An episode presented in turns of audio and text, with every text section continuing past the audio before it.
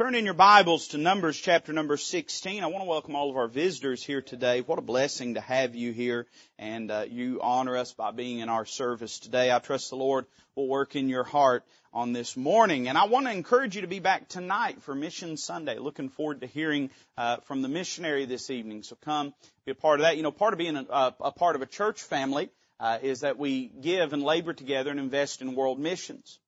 And we cannot do that effectively if we are not invested and involved in the mission program. And part of the way we do that is we get to know our missionaries. And so it's a vital part of our church life. Back years ago, and I, I won't belabor you with a bunch of stories, but uh, years ago the church had been part of a group called the BMA, uh, and it was sort of a cooperative missions thing. And whenever I came as pastor, we we broke fellowship with them. But one of the reasons for that was because uh, collective missions work, if we want to call it that, or cooperative missions giving in the sense of just giving to an association and then letting them dispense out the money how they see fit is not a biblical model for missions. It's biblical that we know our missionaries because we're going to be held accountable one day for how we've supported them or not supported them and who we've supported. And how can we pray for them if we don't know them? Amen. Uh, Paul spoke about the church at Laodicea and said he desired to see them face to face. Uh, he wanted to know them, and that's a vital part of mission. So I encourage you to come be a part of that this evening. Uh, hear from that missionary. We don't support the Grinstead family as yet, but of course we're always considering a missionary if we uh, have them into our church, and so I encourage you to come be a part of that. Numbers chapter 16. I'd like to begin reading at verse 41. Now I'll go ahead and tell you we're sort of picking up on the tail end of a story. But I'll say a word to frame it here in just a few moments about what's been transpiring here in the book of Numbers. Numbers chapter 16 verse 41, the Bible says, But on the morrow all the congregation of the children of Israel murmured against Moses and against Aaron, saying, Ye have killed the people of the Lord. And it came to pass when the congregation was gathered against Moses and against Aaron, that they looked toward the tabernacle of the congregation and behold the cloud covered it, speaking of the presence of the Lord. It says, and the glory of the Lord appeared. And Moses and Aaron came before the tabernacle of the congregation. And the Lord spake unto Moses, saying, Get you up from among this congregation, that I may consume them as in a moment. And they fell upon their faces. Moses said unto Aaron, take a censer. Now this was a utensil they used to uh, carry incense and, and, and carry the fire from the altar.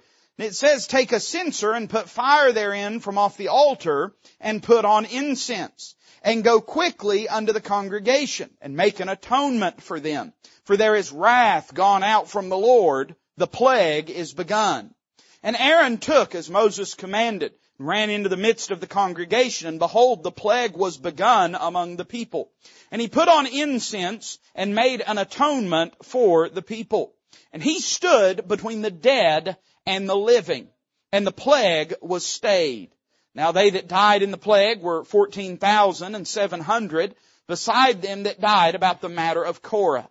And Aaron returned unto Moses unto the door of the tabernacle of the congregation, and the plague was stayed. Let's pray together this morning. Father, I love you. I thank you for loving me.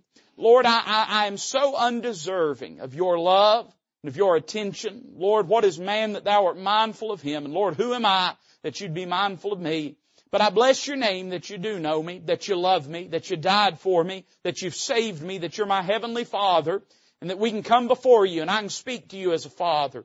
Lord, I can ask you to work in this congregation this morning. I confess freely my inadequacy. Lord, I confess freely my inability to effect any eternal change in this group of people today. But Lord, I believe you're able. And we've come today because we desire for you to change us. Lord, to challenge us and charge us, but to change us more into the image of Christ. Lord, I pray that you'd help us as we approach your word. May we do so with reverence and receptive hearts. And may we allow you to do a work in us that would bring you glory. If there's any lost under the sound of my voice, that wouldn't be a surprise, Lord, in a group this size, for there to be someone here that is not saved or doesn't know they're saved. I pray that you'd show them that this morning, Lord, as clear as the daylight, that you'd show them their need of salvation. And Lord, I pray they'd be saved before it's everlasting too late. Now Lord, we commit it all to your care and we trust your faithfulness. We ask all this in Christ's name.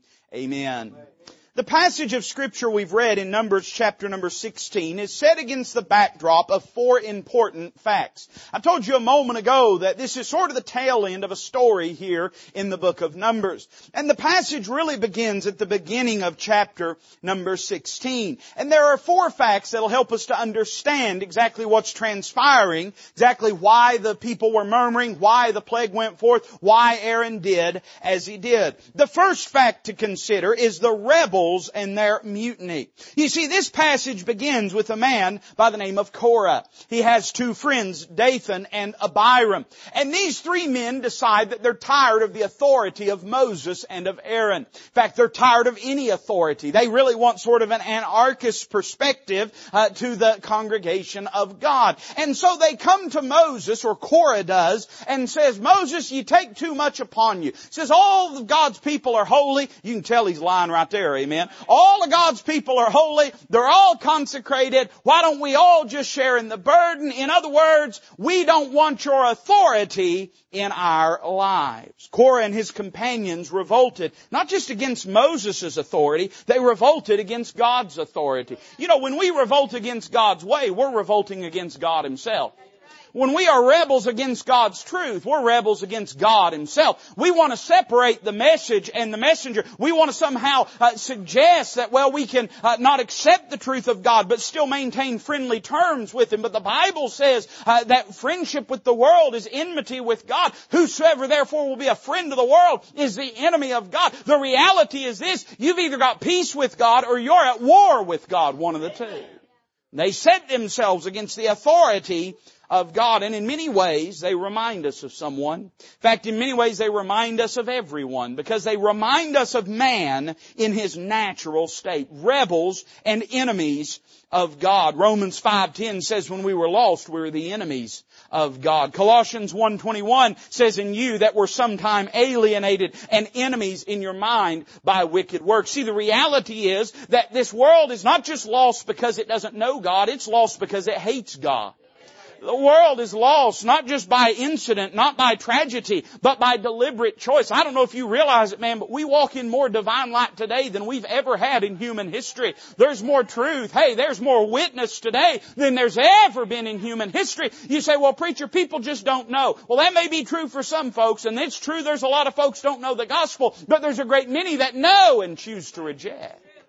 The first fact is the rebels and their mutiny. And the Bible describes the fate of these men. God says to Moses, and it's funny because here in the book of Numbers and, and through the book of Exodus, God and Moses, they keep uh, sort of just switching places. In one place, uh, God will be saying, step aside, Moses, I'm going to kill them all. And Moses say, now Lord, you can't do that. They'll blaspheme your name. And then about a chapter later, Moses will be like, God, kill them all. Amen. I'm done with them. And the Lord will say, all right, Moses, we can't do that. Well, I've got a plan in all this. And so God responded to the rebels and their mutiny with the immediate destruction of these rebels. He tells Moses, stand aside, I'm going to destroy them. And the Bible tells us that God did a new thing. He opened the earth up to swallow them. Now is that not indicative of the fate of man in his lost condition? Uh, is it not indicative of the fact that man in his lost state has no hope and no help and is always and ever dwelling on the brink of hell about to be swallowed up? Jonathan Edwards described the lost unregenerate man as a spider dangling from a thin thread uh, of, uh, of, of silk that at any moment the flames licking up could break that thread and cast them into eternal damnation. Here in this passage, uh, listen, just as surely the earth opened up underneath their feet and swallowed them whole. Now think with me for a moment, not just about the rebels and their mutiny, but think about the reckoning and its message. God responded with the immediate destruction of the rebels and God was proclaiming himself to be a holy God. You know, He is a holy God. He's a God that won't tolerate sin. He won't excuse sin. He won't uh, try to reframe and redefine sin. We live in the day of ultimate spin when everything uh, is uh, coded in doublespeak and everything is propagandized and everything is warped and twisted beyond any semblance of truth and reality. But I got news for you. It don't matter how much they lie. God's still going to be the truth. There's nothing we can do against the truth of God, but for the truth of God. Uh, they can try, they can cuss Him, uh, they can lie about Him, they can try to suggest that He's a cruel and a hateful God, but it doesn't change the fact He's the same God He's always been. He's a holy God, He's a righteous God, He's a God that cannot look upon iniquity, He's a God that will not tolerate sin, He's a God that won't walk with sin, and this passage reminds us of that.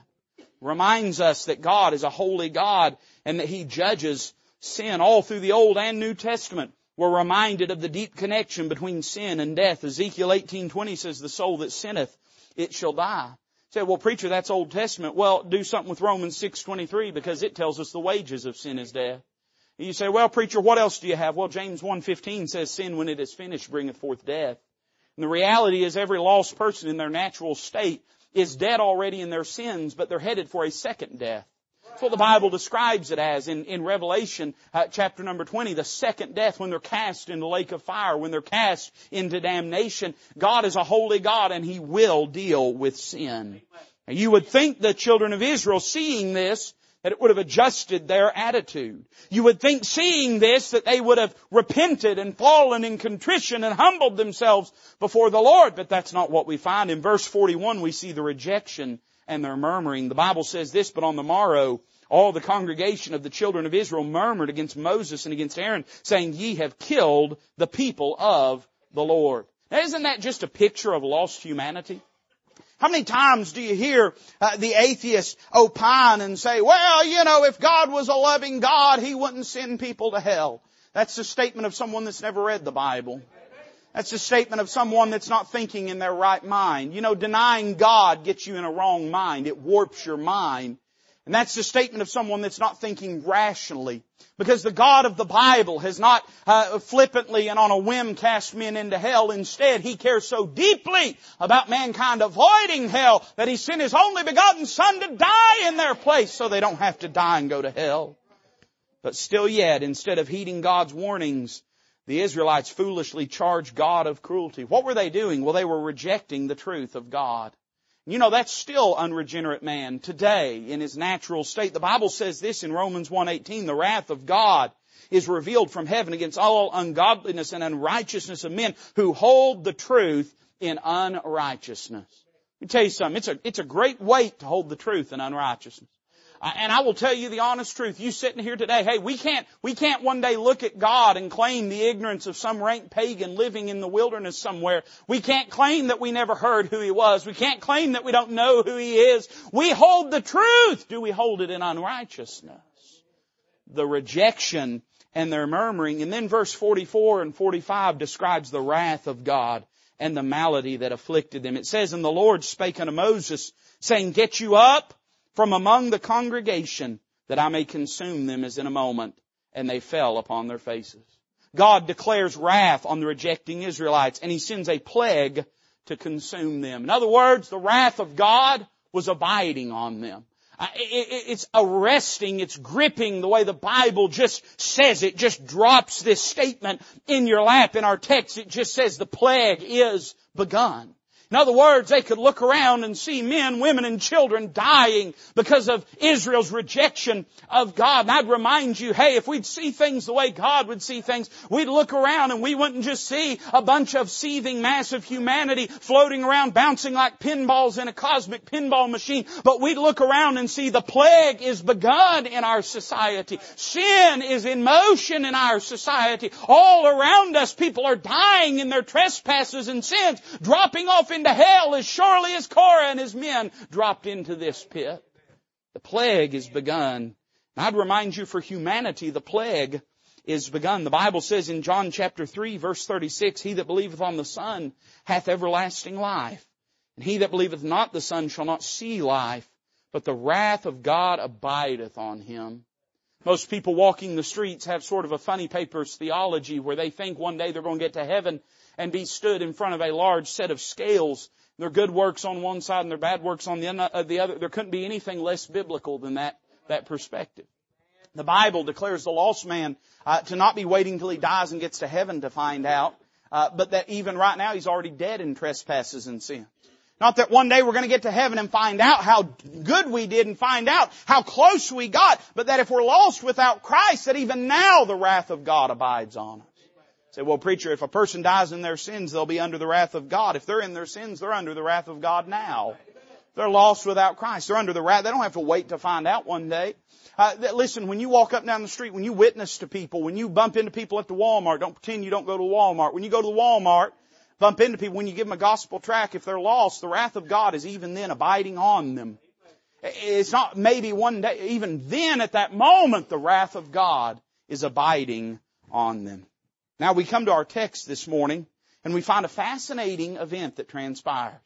Here the plague is sweeping through the camp. 14,000 people have died. People are dropping left and right. The wrath of God is dispensing. The glory of God is slaying men on every hand. And into this breach stepped Aaron the high priest with a censer of incense in his hand.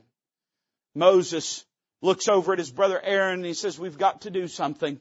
Run right now, get the censer, put fire in it, put incense on, and go and stand in the breach that this plague creates. You know, in many ways, he reminds us of the Savior. Listen to how he's described down in uh, verse number 48. The Bible says it this way, He stood between the dead and the living, and the plague was stayed. If that don't sound like Jesus, I've never heard a description of him. Because in many ways, when I see Aaron standing there with censer in hand, being the, the shield and the wall and the salvation of all those that have taken refuge and shelter behind him, I see a picture of the Lord Jesus Christ who died on Calvary and is now the only hope and the only help for mankind. See, the truth is on this day, Aaron made the difference.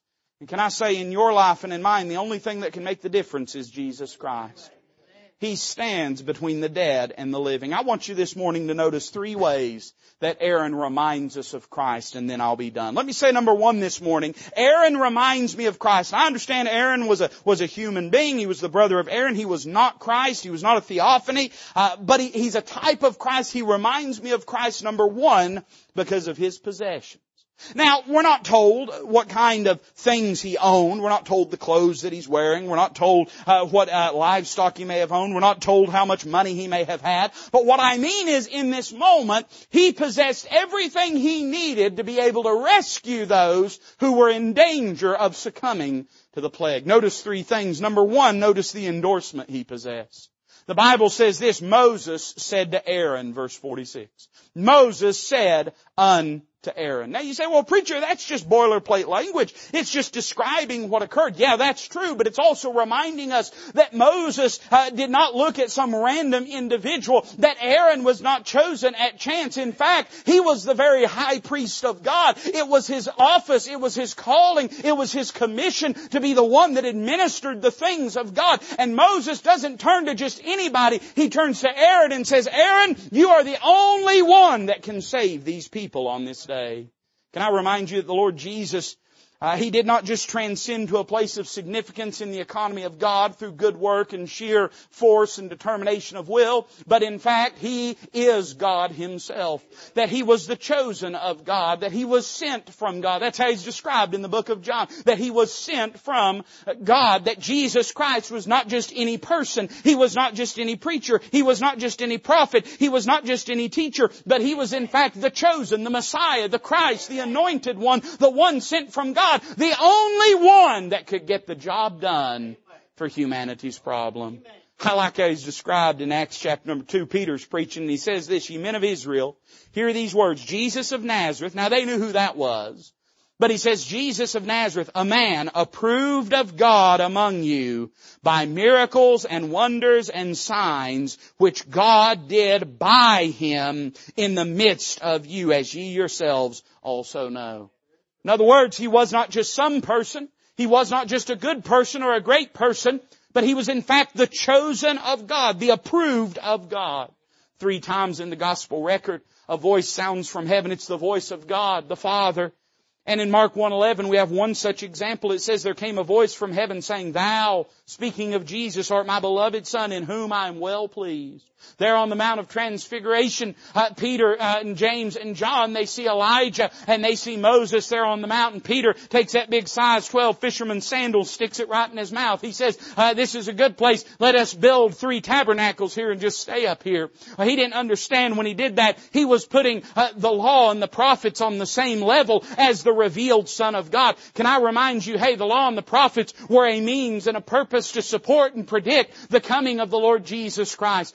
They are subject to the Lord Jesus Christ. He fulfilled those things. They are not the preeminent thing. He is the preeminent one. The Bible describes a great cloud overshadowing them and that same voice speaking forth and saying, this is my beloved son. And then God says this, hear ye him. In other words, He's the one. He's the one. He's the only one. can I remind you, even today, He's still the only one. He's the only help. He's the only hope. I see the endorsement that he possessed, but then I see the payment he possessed. Moses looks at Aaron in verse 46 and this is what he says, take a censer and put fire therein from off the altar and put on incense. Now this is fascinating. When we think about the propitiatory sacrifice of Jesus, when we think about the payment that was made for our sins, we always associate it with the notion of shed blood. And that's biblical. That's appropriate. Certainly there were far more sacrifices in the Old Testament that were the shedding of blood than there were other types. But there were other types of sacrifice. Ironically, the meat offering was not a shed blood sacrifice. Uh, not only the meat offering, but the drink offering. Uh, there was, uh, Bible talks about salt offerings that were given. And then there was what the Bible describes as the incense offering. Part of the responsibility of the high priest was to take incense uh, that was uh, crafted and concocted by a very specific recipe that God gave in His Word, and every day he would bring this incense and put it on the altar of incense, and he would offer an incense offering to the Lord. Here in this passage, the payment that is made for the sins of the people is not that of the shed blood, but it's that of the burnt incense. What does that suggest to us? Well, it reminds me of this. When Christ died on the cross of Calvary, He paid a payment for us. And two things are in view here in this passage. It's interesting. The incense seems to suggest and speak of two things. In the book of Revelation, the incense is described as being connected to the prayers of the saints. But elsewhere in the Bible, oftentimes, part of the sacrifice that was given to God was the smell that would emanate emanate from it. And over and over again, the Bible describes God as smelling the sacrifices and being pleased with the odor of them. I was talking to the missionary that's going to be here tonight. He's a missionary to Argentina, and so naturally we got talking about steak. Amen? Because that's of the Lord, and and we were talking about it. And you know, they say that smells are most closely associated with memory. Uh, it is a powerful sense. It is a powerful sensation and experience. And we, we were talking about that good steak that they have down there in Argentina. Man, there's nothing better than smelling a steak being cooked. Amen. Heaven help, we can't get more amens than that on that statement. Amen. Ribeyes, ribeyes. There's just something, something about it, man. The smelling's almost half as good as the eating. Amen. And in the Bible, it describes whenever these bullocks would be offered and whether, when these uh, goats or lambs would be offered and, and given to the Lord, when they'd be burnt on the burnt offering, that God would smell the smell of those sacrifices being given and it would please Him. It denotes the idea of God approving of something and being pleased and receiving something. So you say, well preacher, that's interesting, but what does that have to do with this and Aaron and the censer and the fire and the incense? Well, it reminds me of this. When Christ paid our sin debt, it was the payment of a sinless life. Of a life that God was pleased with. Whenever God looked down and observed the earthly ministry and life of the Lord Jesus, He was as Paul or as Peter says, He was approved of God. He looked and saw that He was sinless. The Bible describes in three places the sinlessness of Jesus, that He did no sin and He knew no sin and in Him was no sin. The Bible says God hath made Him to be sin for us who knew no sin that we might be made the righteousness of God in Him. And when God looked down at the sinless life of Jesus, He took in the odor of His righteousness righteousness and was pleased. Ephesians 5 2 describes our commitment to Christ in these terms. It says, walk in love as Christ also hath loved us and hath given himself for us an offering and a sacrifice to God for a sweet smelling savor. God was pleased and approved of the life of Christ. Should be no wonder in John 8:29 Christ himself said, I do always those things that please him. So in other words, the reason that Aaron could stand in the breach is because he had the incense. And the reason that Christ can stand in the breach and save us from our sins is because he has the incense of a sinless life. The problem with you wanting to die for your sins is uh, you already owe a debt for your sins. Uh, and God is not interested. He doesn't accept the currency of your good works. He accepts the currency of the righteousness of Christ. That's what, what gains purchase with Him and Christ is able to save us because He had a sinless life. And then the fire. The fire always reminds us of God consuming a thing. It's associated with God's judgment. It's associated with God's wrath. It's associated with God consuming and exhausting something and absorbing something. The fire always reminds us of God's judgment. It reminds me of this. He not only had the payment of a sinless life, but He had the payment of a sacrificed life. You know, had Christ come and lived for three and a half years uh, amongst humanity, walking in public ministry in sinlessness and perfection, and then ascended to heaven, it wouldn't have done any of us any good. You know, the Bible describes in the book of Hebrews how that that veil that stood between the holy place and the holy of holies, how that that was a type and picture of the flesh or the earthly ministry of Jesus Christ. If you were to look at all of the particulars, time would fail us now to do it, but all the particulars of that veil, the pattern of it and the materials of it and the dimensions of it and the function of it, they all remind us of Jesus in His perfect humanity. How He lived sinless and perfect before us. And still the veil barred entrance into the holy place. You see, a way was not made to God until that veil was rent. And so likewise, if Christ had come and lived sinlessly and then ascended to heaven, all it would have done is galvanize the condemnation of the law, reminded us that we are hopeless and helpless without Him. But He did not just ascend to heaven uh, undisturbed and unafflicted and, and unassaulted. Instead, He marched up Calvary's hill, died in our place on the cross of Calvary. His flesh was rent. The veil was rent. He died in our place. It's not just enough to sit back and observe speculatively the beauty of a sinless life. And you know, much of Christianity, that's really what's involved with it.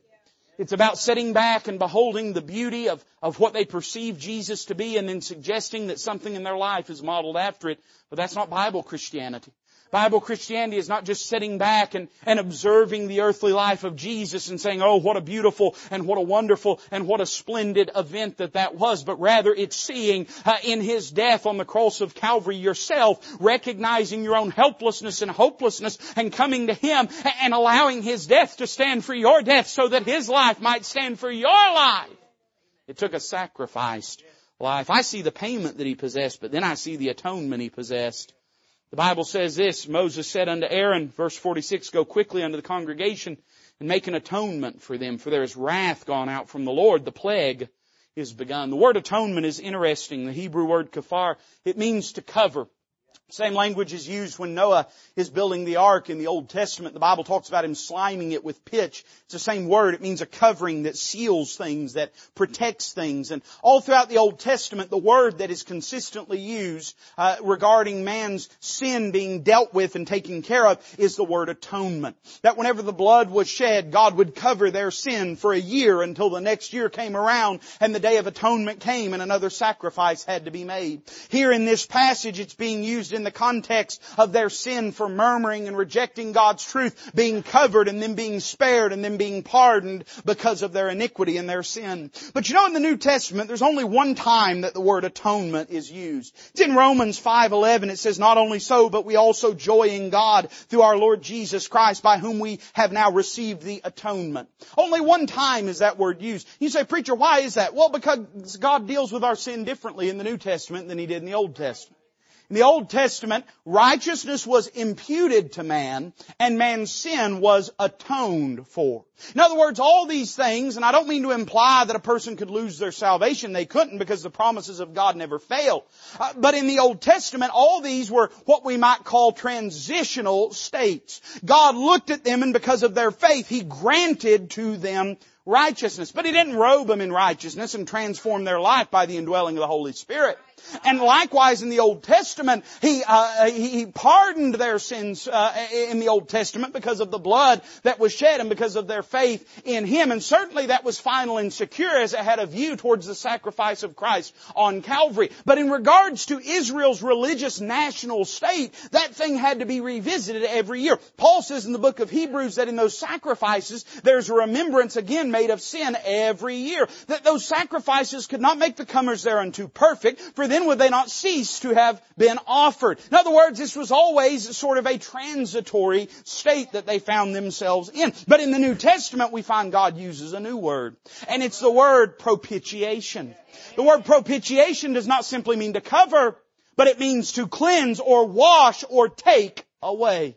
In other words, in the Old Testament, God would cover their sins and, and I would say nationally He did this in response to their giving of sacrifices. Spiritually, He did this with a view towards the ultimate sacrifice of Christ on Calvary, but not until the blood had been applied to the mercy seat in heaven, not until the price had been paid, uh, not until the Lamb had been slain could He affect righteousness in their life in a practical way. Now here's what He's done. He's taken our sin away. I like how the New Testament describes it in Hebrews. It says, their sins and their iniquities will I remember no more.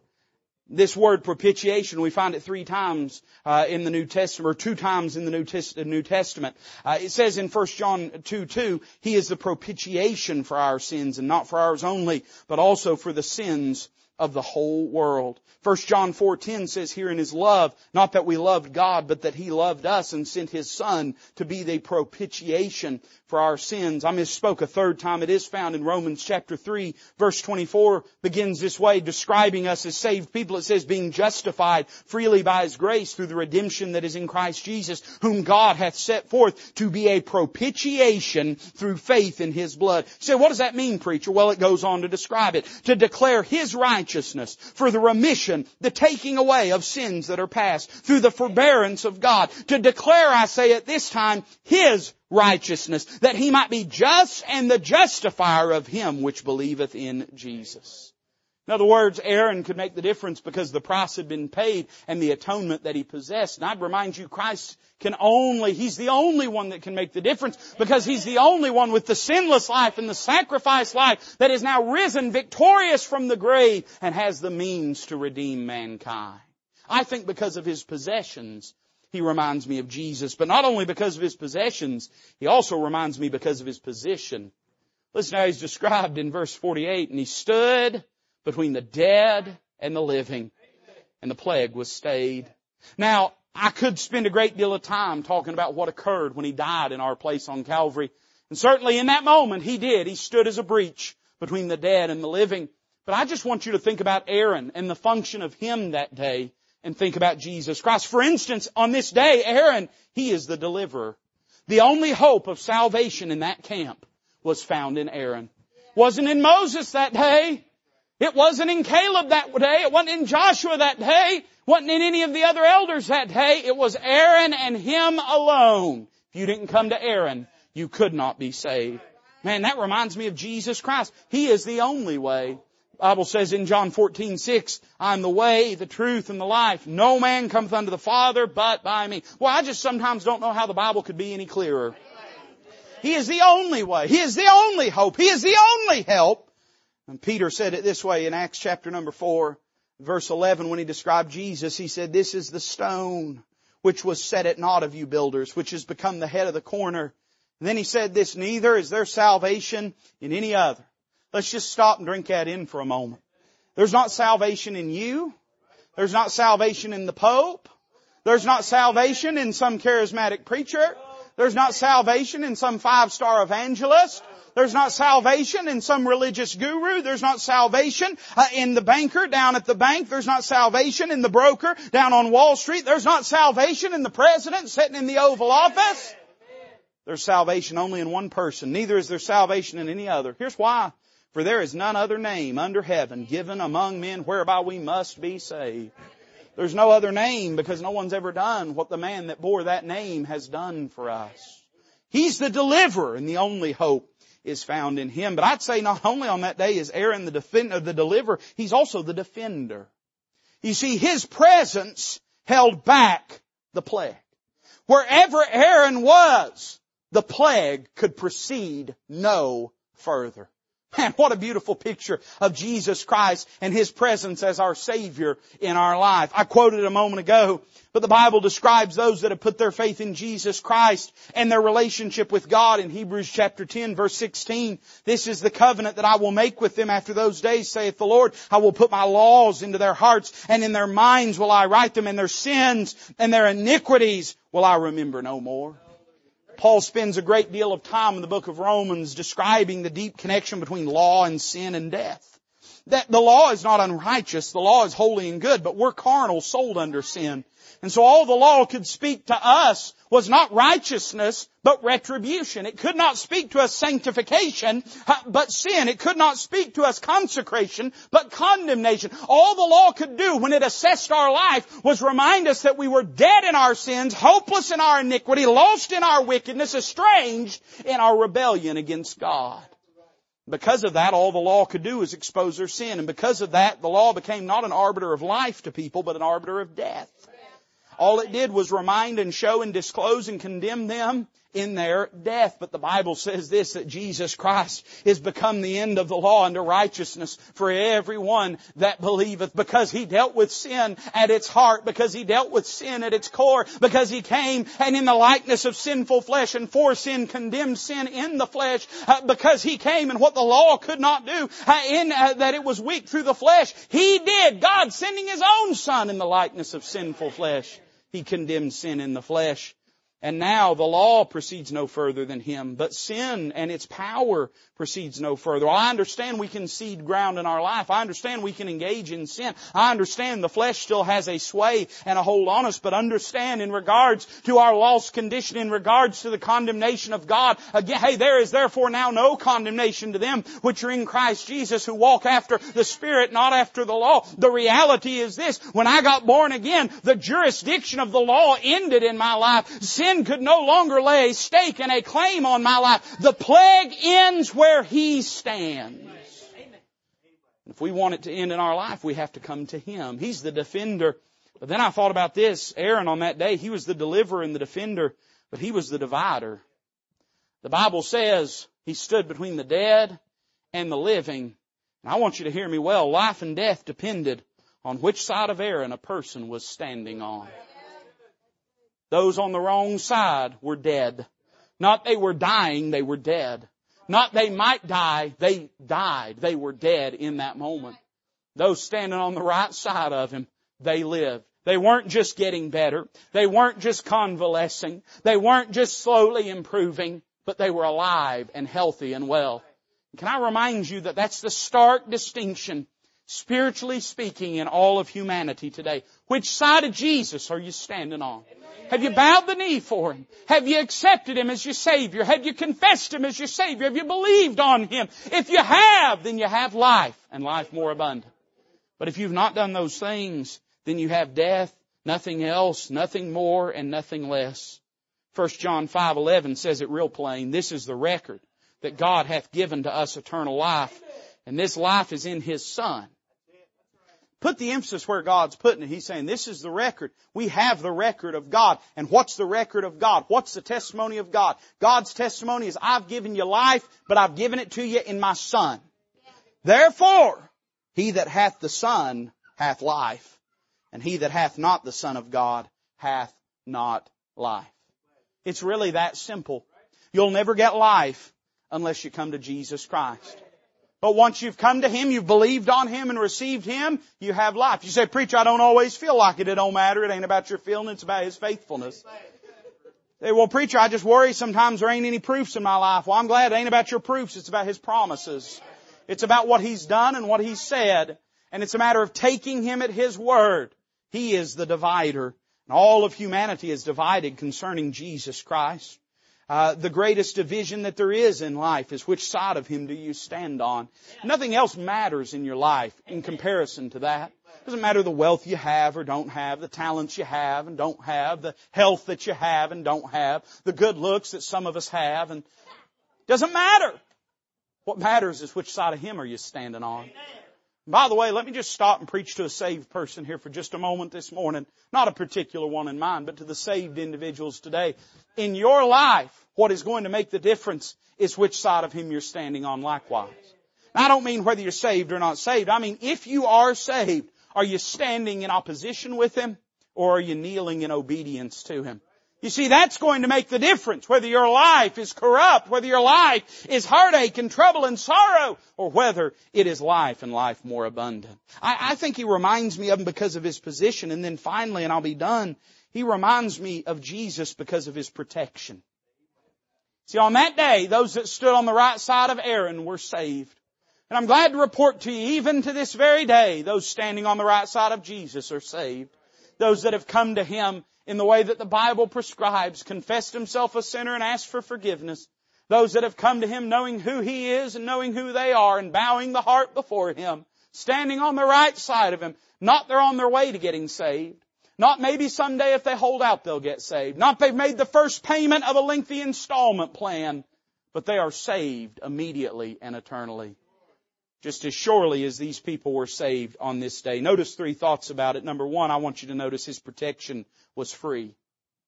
Nowhere in the Bible do we have a description of Aaron setting up shop and collecting payment for them to get on the other side of him. We don't find him setting up a toll booth to get to the other side of the incense. Instead, he just ran out into the midst of the congregation and said, here's help and here's salvation. Get behind me and you can be saved. Man, what a, what a picture of Jesus Christ that is. I could quote, I guess, a hundred verses. Well, I don't remember a hundred verses, but I could read a hundred of them to you. That would be examples. But let me just read two that are back to back to you. For by grace, Ephesians chapter 2 verse 8, for by grace are you saved through faith that not of yourselves. Boy, we get hung up because we, we're really about ourselves. I'm glad, hey, God knows what, what the human condition needs. He, he, He orchestrated salvation in such a way that it'd never be about ourselves. Not of yourselves. It is the gift of God. Not of works, not of works, not of works. It just says it once, but I always hear it about three or four times when I read it, so I, not of works, lest any man should boast. And to this very day, the salvation of Jesus Christ is free. His protection was free. Notice number two, his protection was full. The Bible says he stood between the dead and the living. The difference was not just sickness and health, it was life and death. It's, it's not just that he stood there and those on this side felt a little poorly and those on this side felt a little bit better. It's that it was literally the stark difference between life and death. And if you could get on the right side of Aaron, before the plague got to you, you would live. You wouldn't even be touched by it. The Bible describes, I like the language, just as starkly as it says the plague has begun. Whenever Aaron shows up, it says the plague was stayed. You know what that means? Stopped. I'm talking about plumb full stopped. It did not just slow its progress. It did not just stall its march. It stopped right where it was. And can I remind you that when Christ forgives a man, He forgives him and saves him fully. Fully. I'm glad, man. I'm glad it's not predicated on my obedience. I'm glad it's not predicated on my stick-to-itiveness. I'm glad it's not predicated on my personality, but it's all about Him. One of my favorite verses is John 5:24. I always, when people are struggling about their salvation, I always read this verse to them. It says, Verily, verily, I say unto you, he that heareth my word. And that doesn't mean just to hear it like a, like a racket or a noise, but it means to hear it and understand it. In other words, here's what Jesus has said about himself and about us and about God. That you've heard that. He that heareth my word and believeth on him that sent me. That's key. In other words, believing trusting in, coming to God based upon the truth that's been given from His Word. Now you and I sit here and how can we approach unto God? Well, based on the fact that God said, I will and have accepted the sacrifice of Christ on Calvary. And so we say, okay God, you said that, so I'm gonna take you at your word. I'm gonna believe you. The Bible says this, hath everlasting life. Not might get it, not has a portion of it, hath everlasting life. Say, well, preacher, maybe I'll lose it. No, the Bible says you shall not come into condemnation. Uh, can I remind you that statement is just as concrete as the first statement. When it says hath everlasting life and it says shall not come into condemnation, the second phrase, shall not come into condemnation, is written by the same immutable, true God that said hath everlasting life. In other words, the same God that said, I'll give you everlasting life is the same one that said, I will never take it away from you and you will never lose that everlasting life. You see, if we just read the Bible and take the Bible at what it says, it'd clear a lot up. There's a lot of people running around, well, can we lose it? Can we keep it? Do we persevere? Do we endure? What if this? What is that? I like what Lester Roloff said one time. He said, what, I like a lot of things Lester Roloff said one time. Uh, Lester Roloff, he, he said one time, what kind of life does God have? The answer, of course, is eternal or everlasting. God, He's from everlasting to everlasting. He doesn't have temporary life. The only life He's got is eternal life. If you got your life from God, you got eternal life because it's the only kind he has to give. And then it says this in John 5:24, shall not come into condemnation, but is passed from death unto life. I'm glad to report today, if we'll come to Jesus, He won't just make us feel a little better. He won't just sort of spruce our life up a little bit. He'll take us out of the dead camp and put us in the living camp. He'll take us out of the dead column and put us into the living column. His protection was full, but then I like this, His protection was final. The Bible says in verse 48, the plague stayed. He didn't just heal the sick, He eradicated the disease. He didn't just treat them, He dealt with the disease its very self. You know why I know that I'm saved and will always be saved? Not because I feel saved, not because I act saved, not because I look saved or smell saved or sound saved, but because when Christ died on the cross of Calvary, He put an end to the authority and jurisdiction of sin in my life. Now, I, I, can still in my free will choice engage in sin, but no longer, those charges were answered. They can't be brought up again if the devil, and he is the accuser of the brethren, and he does endeavor to try to accuse us before God, but every time he comes, like the old song talks about, when he brings up our sins to God, God says, what sins are you talking about? They've already been dealt, they've already been answered, they've already been addressed. He didn't listen. He didn't just stymie the bleeding. He's dealt with the disease. Romans chapter 6 describes this, says, knowing this, that our old man is crucified with him, that the body of sin might be destroyed, that henceforth we should not serve sin, for he that is dead is freed from sin.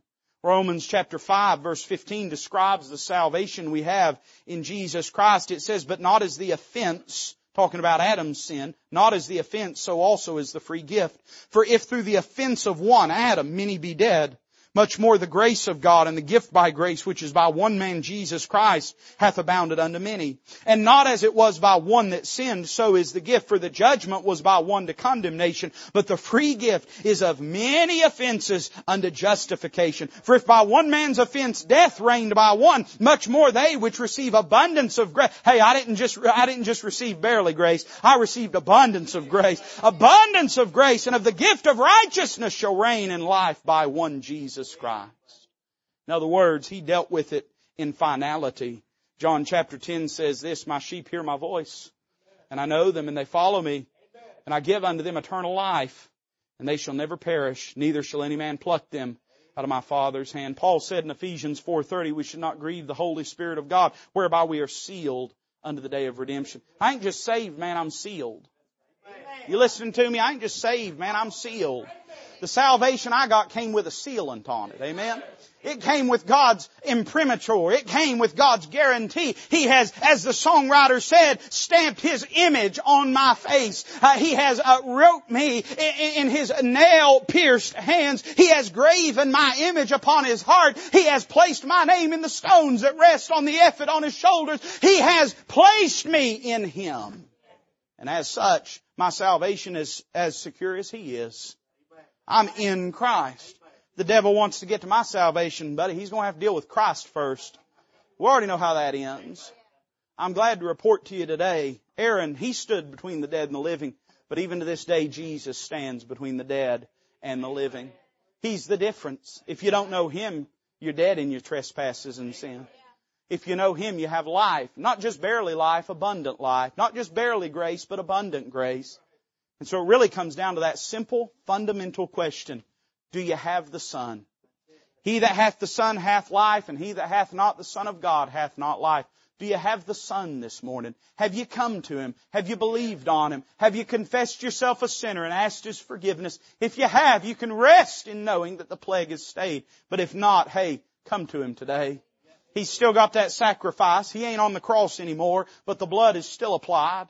And there's still hope and there's still help. Some of y'all are praying for loved ones. I'm praying for loved ones, people, neighbors and friends and family, people that I know that I'm burdened for. Man, it helps me to know that He still stands between the dead and the living. If they'll come to Him, He can still save them today. You might be here burdened for someone that you love and care deeply about. In a moment, you're going to have a chance to come to the altar and pray for him. I encourage you to do it because he still stands between the dead and the living.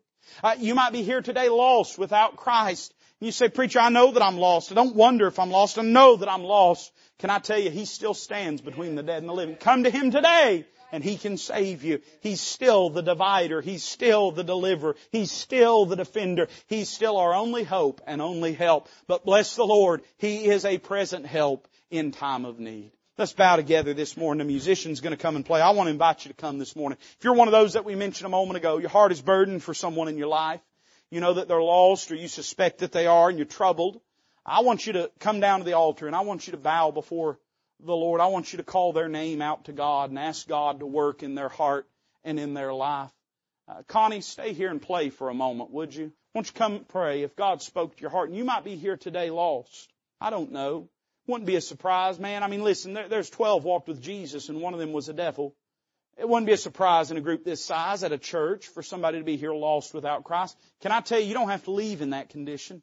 I want to ask you this. If you're here lost without Christ, would you slip your hand up and let me pray for you? I won't embarrass you. I won't call your name or make you stand up. I just want to pray for you. Would you let me do that? If you're here lost, would you slip your hand up right now? Let me pray for you. Karen, go ahead and play for us. Right now, you say, Preacher, I'm here. I'm lost. I'm not saved. I know I'm not. Please pray for me. Would you slip your hand up and let me pray for you? I'm looking around the room.